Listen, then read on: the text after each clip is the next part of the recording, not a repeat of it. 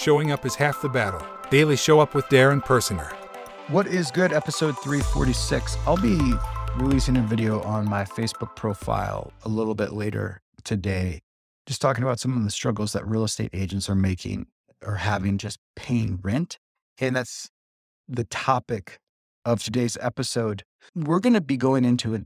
We already are, and it's economic shift, which then, when economic shift, strategies must shift, ideas must shift, beliefs must shift.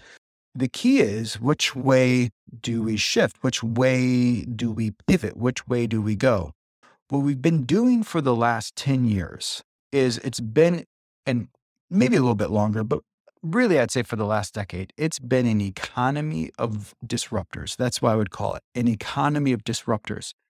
If you were a startup and you just said, we're disruptive, we do things to disrupt this industry or disrupt this way of doing it.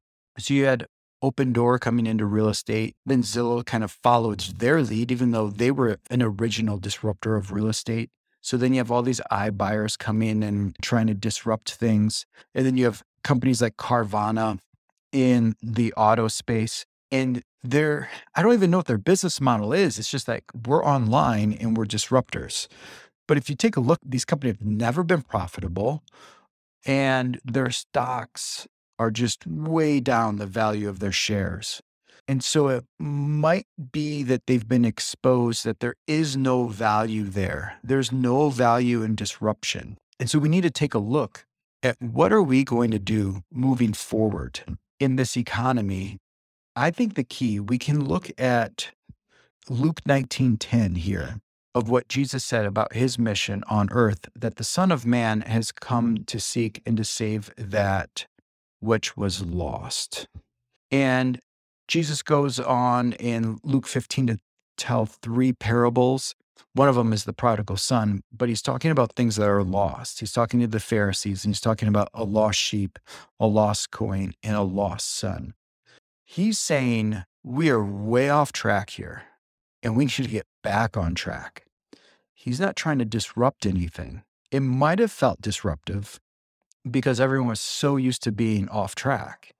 But he came and he said, We need to find ourselves.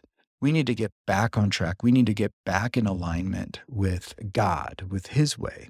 And so it was more about restoration, revisiting, getting back in alignment than disrupting or being revolutionary about anything.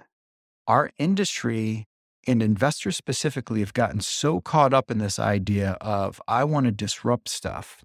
And I could go on and do a bunch of episodes about why real estate has already been disruptive with the idea of having NAR and an MLS. There's lots of great things. That that's not the topic of today's episode though. But we need to look moving forward of how do we get the industry or at least our marketplace back in alignment? How do we restore the right direction? How do we get people to look at a home as a home? How do we restore that idea in people instead of them getting caught up in what is my Zestimate? What is the value of the home? What is the price of my home? Instead of looking, how do we get them to look at it of what values do I have in my home? What memories can we create in this home? So we really got off track here over the last decade.